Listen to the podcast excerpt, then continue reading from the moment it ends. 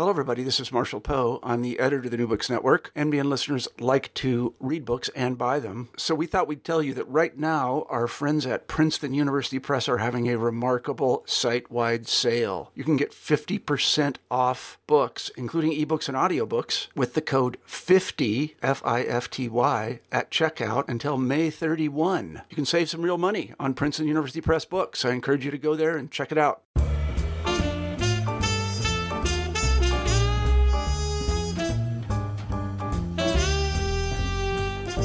Hello, everybody, and welcome back to New Books and Music, a podcast channel on the New Books Network. My name is Kimberly Mack, and I'm a host on the channel.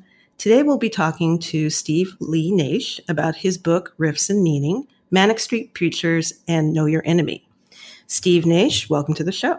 Hello, Kim. Thank you. Steve, I wonder if you'd begin the interview by telling us a bit about yourself. Uh, yeah, sure thing. Um, so, uh, um, my name is Steve Nash. I'm uh, the author of this book, Riffs and Meaning, as well as some other books as well. Um, predominantly, my books in the past have been about film, um, but really what they're about are just my own sort of personal obsessions. So I wrote a book on Dennis Hopper as I was uh, a huge fan of his for so many years, and eventually I decided to uh, to sort of tackle his uh, creative life. And then my last book was uh, a book on Dirty Dancing, which um, came out last hmm. year in 2017.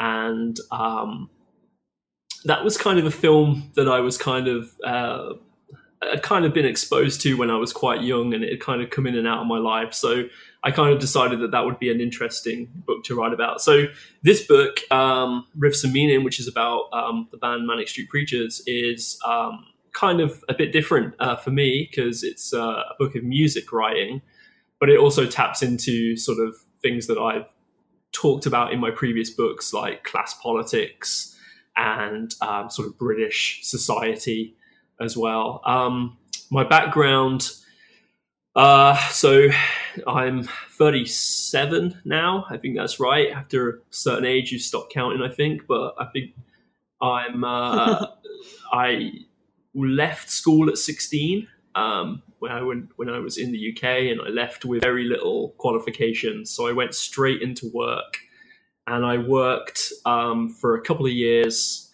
at a um, a sort of camera shop and while I was there, I became kind of obsessed with uh, with cameras and editing and things like that. So realizing that my my job in this like in this camera shop was probably not going to be going anywhere like in the future, I decided to quit, go back to but go back to school, resit all my failed exams, and I studied media and filmmaking for uh, a few years. Um, so I was I was 18 when I went back to school, and I finished when I was 21. And from sort of the age of 21, I was working in a bookstore, and I was also going out with my camera and filming bands from around sort of Leicester, where I grew up, and uh, and also bands that came through town as well, who were like from elsewhere. So I recorded bands who came from like Canada and uh, Texas and places like that and who were just touring. And I would sort of hook up with some with some people who had good cameras and we would we'd sort of make live videos. We'd do screen projections and things like that. So I was in, involved in that for about five years. And then I got to an age where I was like 27 28 and I just I just couldn't do it anymore like hang around these kind of like uh, grungy venues um, with like cigarette smoke and stale beer and I hmm. kind of decided it was time. I wasn't wasn't making any money for sure, never did.